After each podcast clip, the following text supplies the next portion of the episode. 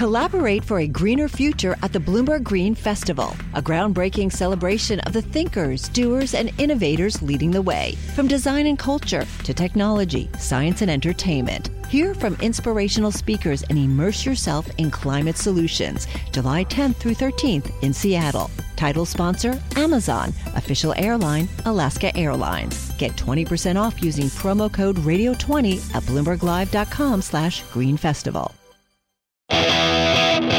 Now, from our nation's capital, this is Bloomberg Sound On. We're recessing just one day after this nation entered a recession. I pressed the Kremlin to accept the substantial proposal that we put forth. Bloomberg Sound On. Politics, policy, and perspective from DC's top names. Patients with deployment related lung disease represent a unique group of, group of veterans. America's heroes who fought in our wars outside sweating their asses off while these motherfuckers sit in the air conditioning, walled off from any of it. Bloomberg Sound On with Joe Matthew on Bloomberg Radio. The House heads home, leaving Senate Democrats to pass their climate and tax bill as soon as next week. Welcome to the fastest hour in politics. As we focus on the debate with Congressman Kevin Brady, Republican from Texas, ranking member on the House Ways and Means Committee. Later, Senate Republicans vote down the PACT Act to give health care to veterans exposed to toxic burn pits while in service to the nation. We'll be joined by the doctor who helped to make this an issue in his research and congressional testimony. Dr. Robert Miller will be here. The bill stands to see another day likely next week. And our panel, Democratic strategist John LaBombard and Republican strategist Adam Goodman with analysis for the hour. House lawmakers heading out of town with some exceptions, including Texas Congressman Kevin Brady. He's still here, the ranking member of the House Ways and Means Committee joins us from the nation's capital. Congressman, welcome back to Bloomberg. Yeah, thank you very much for having me. I appreciate it. Well, gosh, I, I have to start by congratulating you on uh, your 25th and final congressional baseball game last night. I was watching. Are you feeling yeah. sore today? Uh, I am. I am very sore today. And what I always say during the game, you feel like you're 18 years old but the next morning it's 118. everything in your body pretty much hurts. And on the house floor, you know, everyone that played was walking a little a little stiffly today. I wouldn't be able to get out of bed. no, uh, it, some days it's like that. There's been a lot of talk about taxes this week uh, as uh, the, the Manchin Schumer deal. This reconciliation plan, if it happens, includes a 15% minimum corporate tax. It would also end carried interest. Uh, Chair Richard Neal seems to be on board, unless he's telling you otherwise. How about you? Yeah, so no, uh, what country in the right mind raises taxes on American made manufacturers as you're heading into uh, a recession? Right now, this includes $300 billion of tax uh, really on made in America manufacturers, more federal funding to fuel inf- inflation, unleashes about 80,000 new IRS agents, mainly on farmers and small businesses. It unfortunately has better health care for the jobless than for those who return to work, which is a huge problem with our worker shortage. And uh, there are billions of, of new Green New Deal subsidies for the very wealthy and, and biggest of businesses. I think, look, at this point, you know, can you trust the same people who brought us into a recession raging inflation and a worker short. Can you really trust him now on the economy? Well, I find it interesting that, that Larry Summers, who's been critical of the administration uh, over inflation, critical of the Fed for starting too late, now says that this actually would lower inflation. He supported this deal and supposedly got uh, Joe Manchin off the fence. How do you yeah, well, reconcile the two? Yeah, well, I don't see that. In fact, I think it's the Joint Committee on Taxation that said this will actually raise inflation now uh, could have an effect over the long term. But the fact is, right now, this is where people are getting crushed in in these days and in these years, and inflation, as you know, is accelerating uh, on Americans. So again, I can't imagine a worse time to to fuel more of it. I think I know the answer to this question, but did either the majority leader uh, or Joe Manchin consult the Ways and Means committees in either house over this? Um, not that I'm aware of. What does that say about regular order? I'll get all pure on you here, but because yeah. both parties do this, though, right? When a bill falls out of the sky without committee hearings. Yeah, it, it's fr- frustrating because, especially in the tax area, every word matters and can have dramatic changes um, in our economy, in our taxing system. And that's why you want a pretty slow, deliberate, sort of thoughtful process. I know Chairman Neal feels the same way, uh, the Democrat leader of the Ways and Means Committee. And so when someone just drops it out of out of the sky, there can be real consequences. So it's not good, I don't think, for the American public to have that type of system. The CHIP Act is on its way to the president, passed with the votes of 24 Republicans. Uh, Congressman, you were a no vote on this legislation. How come? Yeah, I, I didn't think these subsidies for the chip manufacturers was warranted, and I think it misses a major national security challenge, which is China has targeted publicly targeted 10 of America's manufacturing and technology abilities from artificial intelligence, robotics, biotech, uh, ag and energy innovation.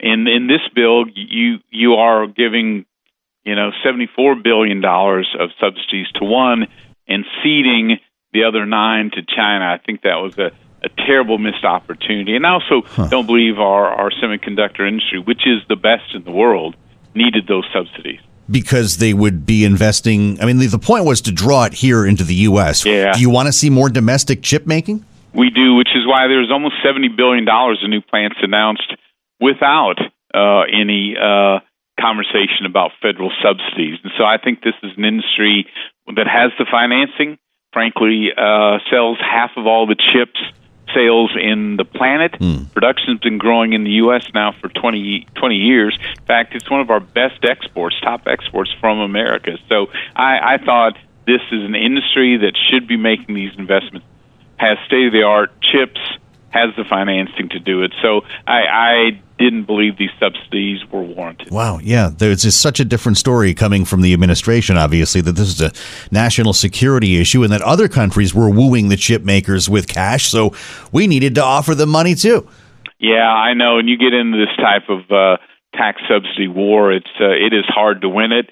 Look, what I want is as much of this chip manufacturing anchored in the U.S. as it is today. In fact, U.S. makers uh, build almost half of their chips right here in the U.S. Very reliable supply chain, but then running through reliable allies like Germany and France and and uh, and South Korea, which is is which is what we do today. Uh, you had a big week, Congressman. You weren't just playing baseball yesterday. Your official portrait was unveiled uh, at the Ways and yeah. Means Committee. Your family is in town, and I suspect this is a very special time for you. It it has been a very good week, and I, uh, look, I, I've been 26 years now. I've loved frankly, this job and still do. And so it was really moving to have family and friends and supporters, uh, both here and at home, for the official portrait or uh, official portrait unveiling and the game as well. So yeah, we just it's been uh, it's been one of the best memories for weeks for me. We're happy for you, but I have Thank to admit, you. this game last night, ten nothing. Are you kidding me? Is yeah, that, that was. Is that, that the was, best outing in your 25 years? Yeah, Ten nothing. Yeah, actually, it is. It is, and and we were you know, you always worry about errors, but we were flawless as a team. The Democrats have a very good team. I expected it to be nip and tuck the whole time, but we we played just very well. But the neat thing, why we all play, two two reasons. One, we raised one point seven million dollars, mm-hmm. a record for local charities like Boys Club, Girls Club, youth literacy. Really, really good things. But the other thing is, sports unites people, and we make great friends in the Democrat uh, dugout uh, friends that that oftentimes will carry legislation with, and I and I, I want to see more of those types of events here in Congress. You should come up just to watch next year's game. I'm gonna. Oh, there's no question about it. The pressure will be off, and of course, you'll deliver the first pitch. I'm glad to know this is going to happen. Congressman Kevin Brady, Republican from Texas, ranking member, House Ways and Means. Great to have you with us on this Thank important you. day on Bloomberg. Thanks. Take care. And I wasn't kidding. Ten nothing. Republicans. Quite the night for the congressman and his colleagues at Nat Stadium. And because you couldn't be there, we bring you the 113th Congressional Baseball Game. We're finally getting set for baseball, folks. Sit back, relax, enjoy a nice night of baseball here in Washington, D.C. We promise it'll be fun. The 1 2 ground ball through the hole to short. That'll get a run home the first of the night as Pfluger with the RBI single on the 1-2 count. And just like that, it's 1 nothing Republicans. Threaded the needle right there with a nice shot between third base and shortstop. And a swing, ground ball down the short. Should get a run home. Long throw across, Oh. and he pulls him off the bag. Wow. Huffman couldn't keep his foot on the bag, and Moore is safe, and the run scores. It is 2 0 Republicans. Line swing, and there's a nice shot out towards center field. That might bring home two. Gonzalez, nice swing on it. It is going to bring home two. The Republicans leading this game four to nothing. Brady's going to come out of the game in a nice ovation. Nice, classy move there from Williams. And listen to the nice ovation. Kevin Brady with the tip of the hat. Well deserved. Great career in this in this congressional baseball game. Both sides uh, applauding Brady and everybody on the field giving it his due as well. The crowd chanting Brady behind the first base dugout as he comes off and hugs from everybody. Classy move there to bring him out of the game. It's a nice bipartisan moment too to see both sides giving him a nice hand coming out. Lots of hugs around. Ooh, Aguilar doesn't believe it, can't believe it. Loves it. Run number five for the Republicans. It's going to come in, oh, it's going to drop it's in gonna front of drop. him. Everybody's Misjudged it. Everybody's going to move up. I had a friend was a big baseball player back in high school. And it is 10 nothing. Republicans with the lead. that speedball by. Here's the 3 2. Swing and a miss. Strike three, and the ball game is over. Pfluger in relief of Greg Steube comes in and hugs Rodney Davis. The Republicans out of the dugout to congratulate each other as the Republicans a dominant performance here tonight to win it 10 to nothing. Glory days. Well, they'll pass you by glory days. Ah, yes. Play by play courtesy Fox Sports. They've been playing that game since 1909. We'll assemble the panel next on Bloomberg. The countdown has begun. This May, a thousand global leaders will gather in Doha for the Qatar Economic Forum powered by Bloomberg, held in conjunction with our official partners, the Qatar Ministry of Commerce and Industry and Media City Qatar, and premier sponsor QNB. Join heads of state, influential ministers, and leading CEOs to make new connections and gain unique insights. Learn more at QatarEconomicForum.com. This is Bloomberg Sound On with Joe Matthew on Bloomberg Radio. Does the Inflation Reduction Act of 2022 actually lower inflation? We know Democrats and Republicans disagree. We've been getting a lot of different answers on this, and there's a new study from Penn Wharton that takes a side from the Penn Wharton budget model. As I read on the terminal, it estimates that the act would cause inflation to very slightly rise. Rise until 2024 and then slide, well, a little after that. Overall, this is something the researchers say in the report out Friday. There's, quote, low confidence the legislation will have any impact on inflation, unquote which to quote John McLaughlin means you're all wrong, right? Democrats say it's going to come down. Republicans say it's going to pour more gas on the fire or whatever the line we keep hearing. What if it does nothing for inflation? Is addressing the climate and the deficit and prescription drug pricing not enough on its own? We assembled the panel. Adam Goodman is back with us, Republican strategist, senior fellow at Tufts University Fletcher School. And for the first time, John LaBombard of ROKK Solutions, former communications director for Senator Kirsten Sinema, among other senators. It's a long resume. John, welcome. It's great to have you. I wonder if you think the White House is just over promising on this when it comes to the inflation story, or I guess that's the whole point of everything right now. Every all roads lead to inflation. Yeah, well, overpromising has unfortunately at times been a hallmark uh, of our party leadership over the past year and a half. In this case, um, you know, I listened to your conversation with the congressman a few moments ago. I I do think that Larry Summers has made some great points about the really good provisions in this bill that can be counter inflationary. Um, at the end of the day, this is unfortunately going to be a somewhat rushed process as a result of how these negotiations have dragged on. Yeah. So legislators are going to have to take a look at all the sum total of the policies in this package and make their own determination about whether they're worthy of their support. Of course, uh, I'm a moderate Democrat, but I'm a Democrat, and I tend to think that there's a lot in this bill worth supporting. Noting the tax component, uh, and I know you don't speak for her now, but does this strike you as something your former boss from Arizona would support? Well, it's a really strange strategy, in my personal view, on the part of Senator Schumer. Um, you know, this is this is an issue area that Senator Sinema has been vocal on. She's yeah. perhaps old fashioned in the way that she believes we should be quite cautious and thoughtful when it comes to the idea of raising taxes. We are emerging from a global pandemic. We've got record inflation and supply chain disruptions. So this is a really uncertain economic climate, and Senator Sinema has been crystal clear for more than a year that mm-hmm. she's really carefully going to scrutinize this tax policy.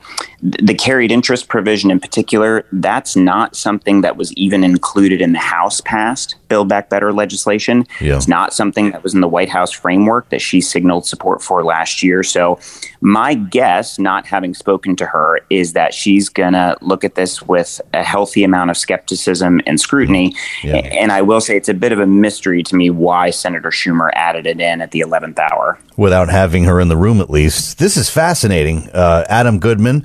Is, is, are the media w- w- already uh, too far out over their skis on this? People are writing about it like it's a done deal, but we don't know where a lot of people, including Senator Sinema, stand on this. That's correct. I'm, I'm kind of smiling a little bit right now, Joe, because first of all, you have to love the name game, right? This this started as the Build Back America, Build America Better, whatever it is, program of 21, and yeah. now it's been slimmed down to the Inflation Reduction Act, right? right well, it's, it's very direct, it's isn't all, it? Right. what it really is is the Joe Manchin Act.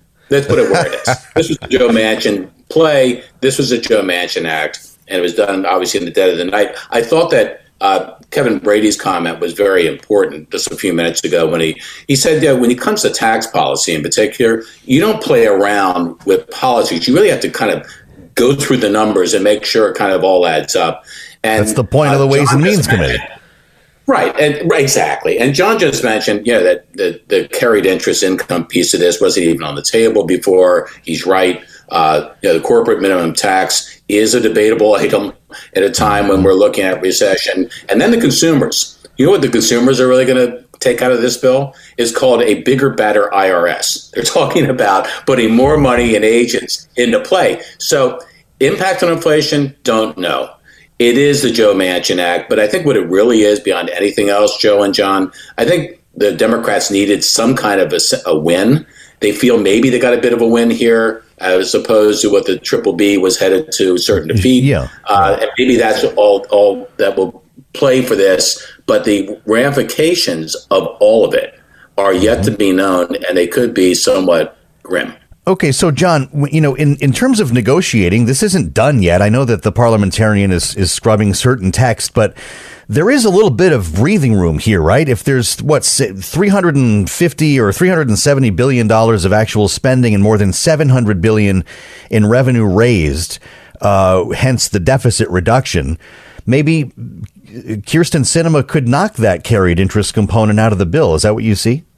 A real possibility. You know, I expect that as she has said and as she has done throughout her career, Senator Sinema will take the time to really carefully review this text, which uh, seems to still be in flux. Yeah. Senator Schumer and others still seem to be floating ideas for what to include and not.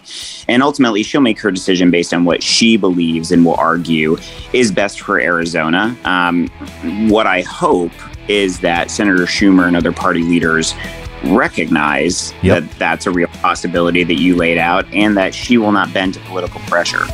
I like this panel. John and Adam are with us for the hour. We turn to the PACT Act or what's left of it next. This is Bloomberg. Broadcasting live from our nation's capital, Bloomberg 99.1. To New York, Bloomberg 11.30. To Boston, Bloomberg 106.1. To San Francisco, Bloomberg 960. To the country, Sirius XM Channel 119. And around the globe, the Bloomberg Business app and BloombergRadio.com. This is Bloomberg Sound On with Joe Matthew. The PACT Act was supposed to be a bipartisan win, but it failed this week. The bill to provide health care to veterans with health problems from toxic burn pits, blocked by Republicans in the Senate. Could get another chance, though, and we'll be joined next by Dr. Robert Miller of Vanderbilt Health, who testified on this before the Senate VA committee. The PACT Act was named for Heath Robinson, a sergeant the Ohio National Guard deployed to Kosovo and Iraq. He died of lung cancer two years ago and blamed it on burn pit exposure. You've heard about burn pits. Do you know about this? They were it was common practice at military bases in the two wars, Iraq and Afghanistan. Open air burn pits. They'd throw everything in these things. From hazardous materials to electronics. And they would they would spray it with jet fuel and set it on fire. Not good for the people who are breathing the air around it. This is why this bill was first here uh, first written, but it failed yesterday in the Senate. Blocked by uh, Republicans, 25 of them had supported it a month ago. And we wanted to talk just to learn a bit more about it by the doctor whose research and testimony on Capitol Hill helped to make this an issue to begin with. As I mentioned, Dr. Robert Miller, pulmonologist, Vanderbilt Health, is with us. Doctor, thanks for being with us on Bloomberg. Oh, thank you for having me. There's a medical side of this story, and as it turns out, there's a political side too. But I want to start by establishing, based on your experience and your expertise here, some perspective. Do we know how many veterans have lung problems, if not worse, from being exposed to burn pits in deployment since 9 11? We know that the number is large. The exact number is a little hard to pin down but I would say that there's a minimum of probably 10% of the 3.5 million people deployed who have had some type of respiratory complaint. Wow. You have been talking about this for years. You've testified on Capitol Hill. You started research on this uh, going back almost 20 years. Do you feel like people are finally hearing this? I mean, I realize the legislation stalled this week, and that's why we're talking about it, and I want to understand why we need this bill. But do you have an ear on Capitol Hill? I think that's uh, difficult to know. Actually, I've been doing this since 2004 when we first started seeing patients from Fort Campbell with unexplained shortness of breath. Uh-huh. And um, we learned pretty quickly that there was a real problem based on the lung biopsies that we were doing at the time. In some cases, I think they, they listen, and in some cases, I think that they're going with another set of information. Uh-huh. You know, for for example, you know, our first set of patients came from uh, exposure to a sulfur fire in northern Iraq, and we were sure that those patients were affected, but the DoD did some surveillance data and decided that, uh, well, there really isn't any evidence that uh, anybody was really hurt by this.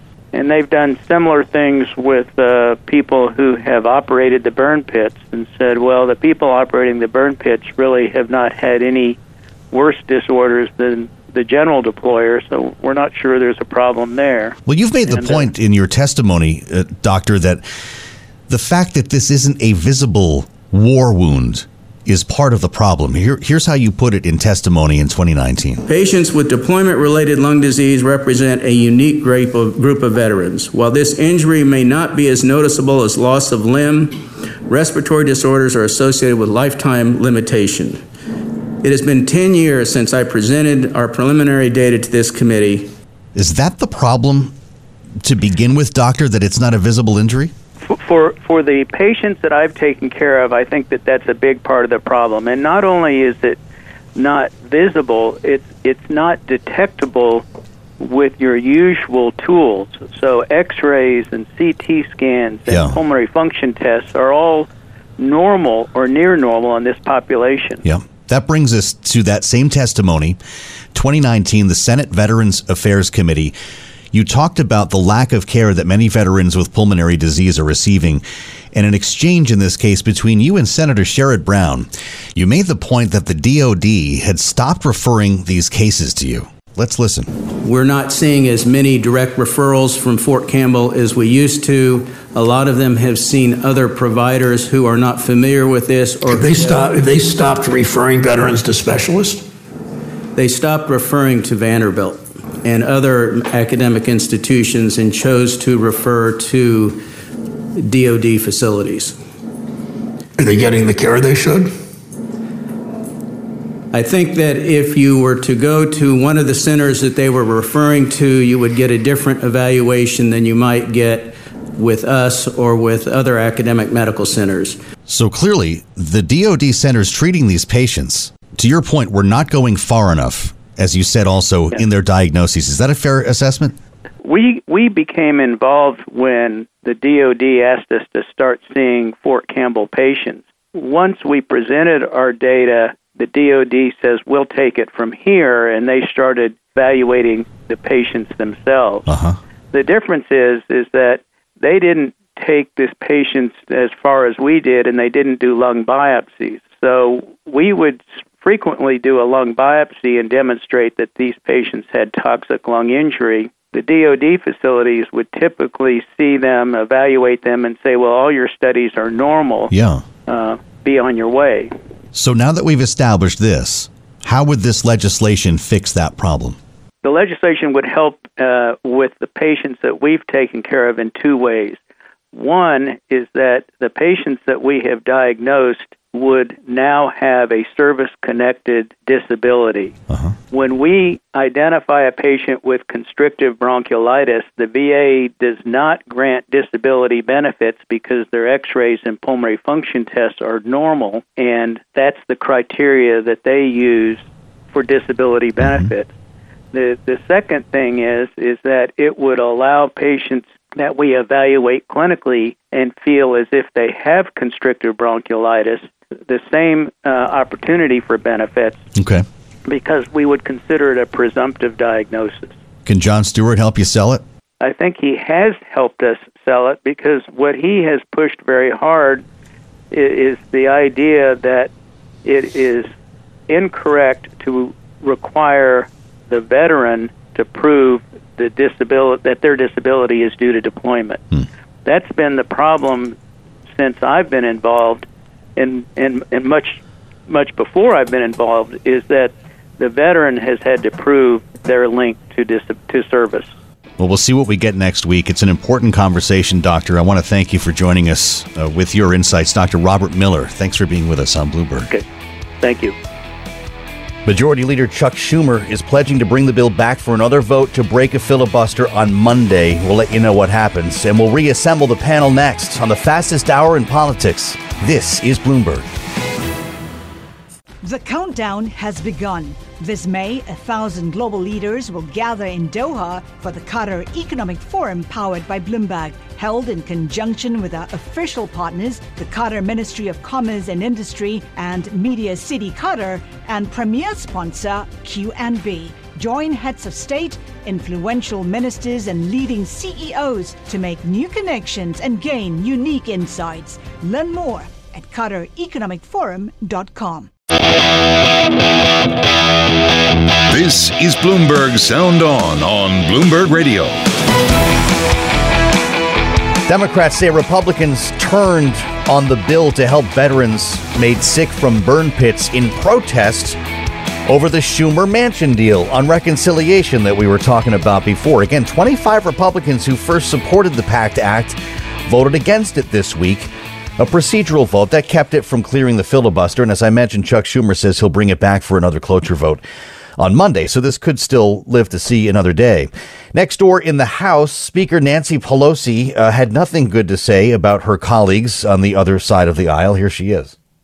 It's so ridiculous. Wait a minute. You're not going to help our veterans because we want to lower the cost of prescription drugs, because we want to lower the cost of, um, of health care.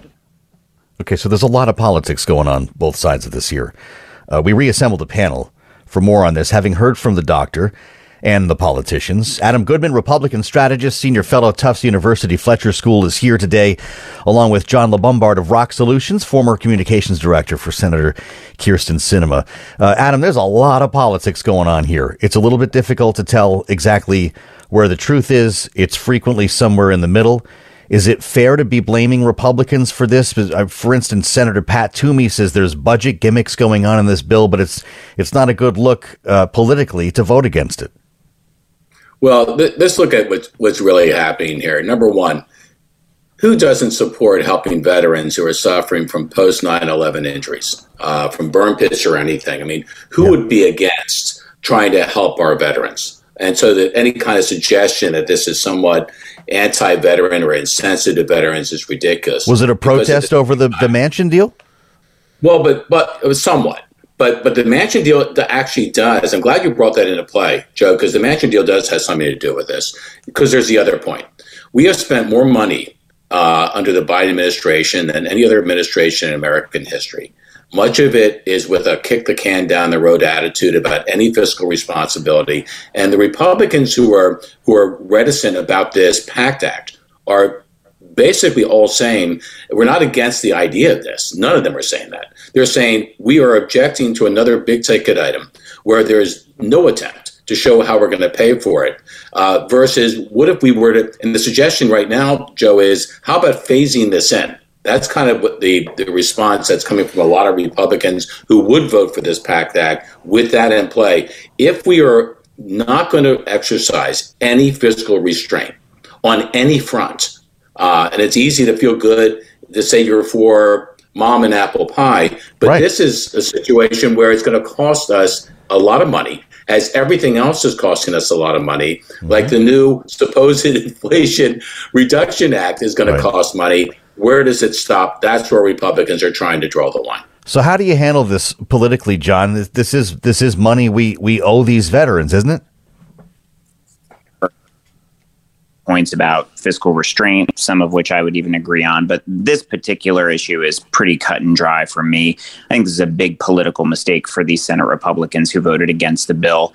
Senator Toomey has made some consistent points on this, but as you said, dozens of other Republicans had previously supported this legislation. And look, they felt bamboozled by the fact that there was a late 11th hour deal between Senator Manchin and Senator Schumer. Is it as simple on as this that? Oh, I think it is. And and look, those Republicans should take heart because that news shocked the heck out of the Senate Democrats as well. Hmm. But at the end of the day, them's the breaks, and the Senate Republicans are not in the majority at this moment. And I myself am familiar with a Senate Republican who's who's very accustomed to using hard brass knuckle tactics to get their priorities done on the floor. That's Senator Mitch McConnell, who runs the Republican caucus. So mm-hmm. I have a feeling that when this bill comes back up next week, there will be a way for many of these Senate Republicans, including, in my view, some who have been champions for our veterans, Senator Blunt and others, to get back around to supporting this important legislation. You think this loosens up on Monday if they take another round here, Adam? Well, I, first of all, I want to agree with what John said. I think that this is going to come back around uh, and that there's going to be some moderation in how I think we bring this into play. Then you will get the Republicans back again.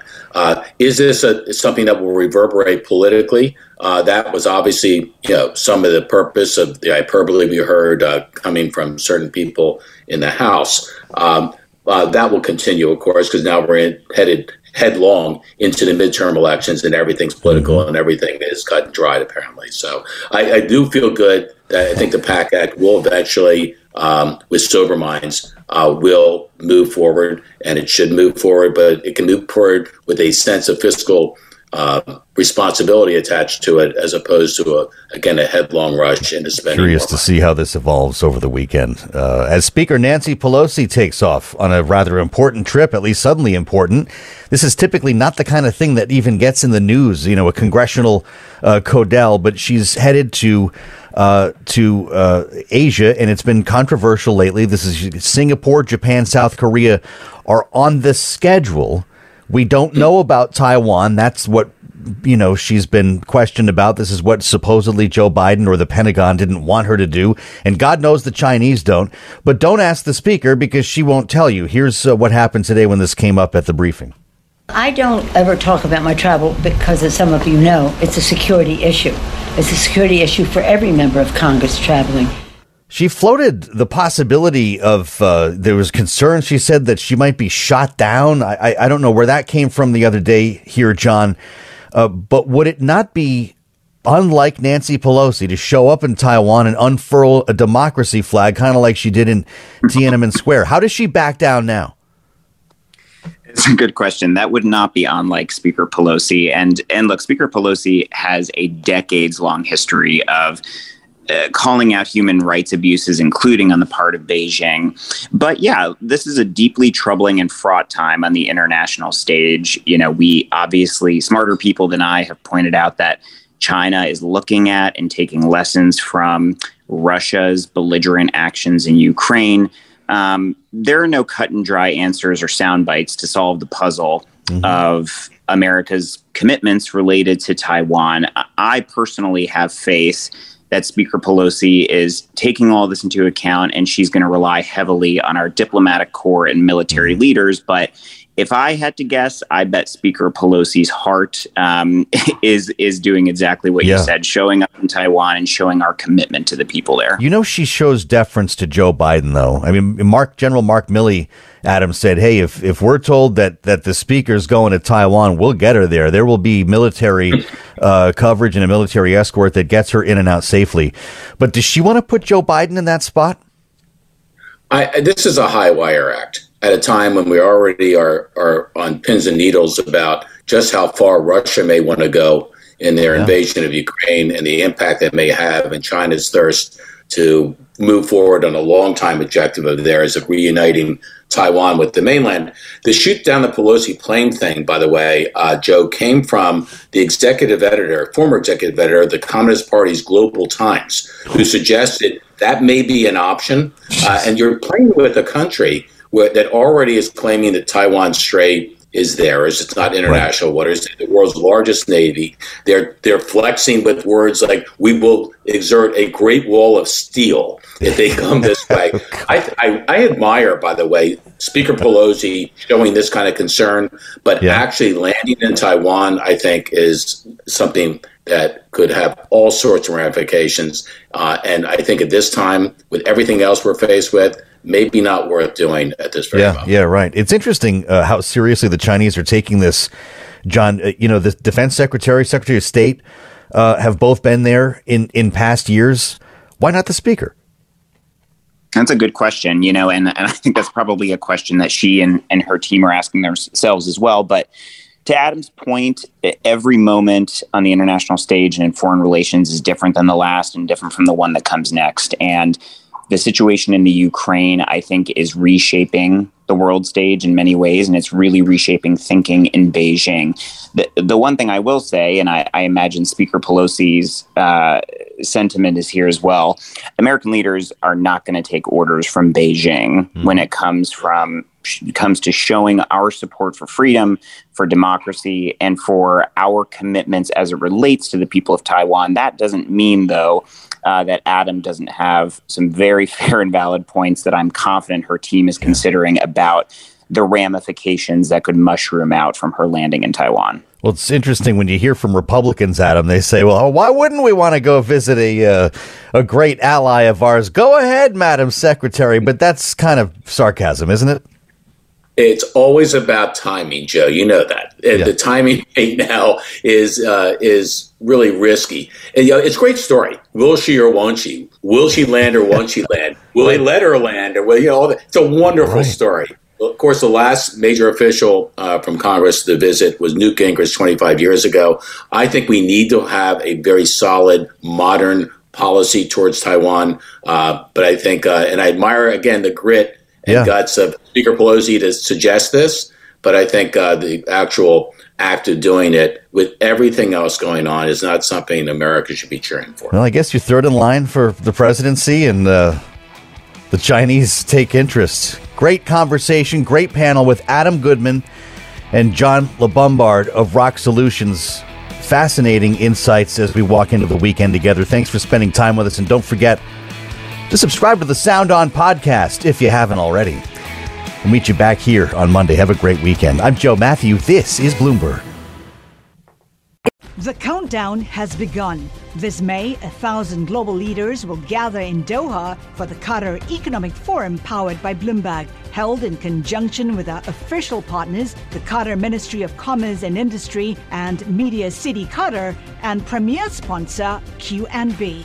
Join heads of state, influential ministers, and leading CEOs to make new connections and gain unique insights. Learn more at QatarEconomicForum.com.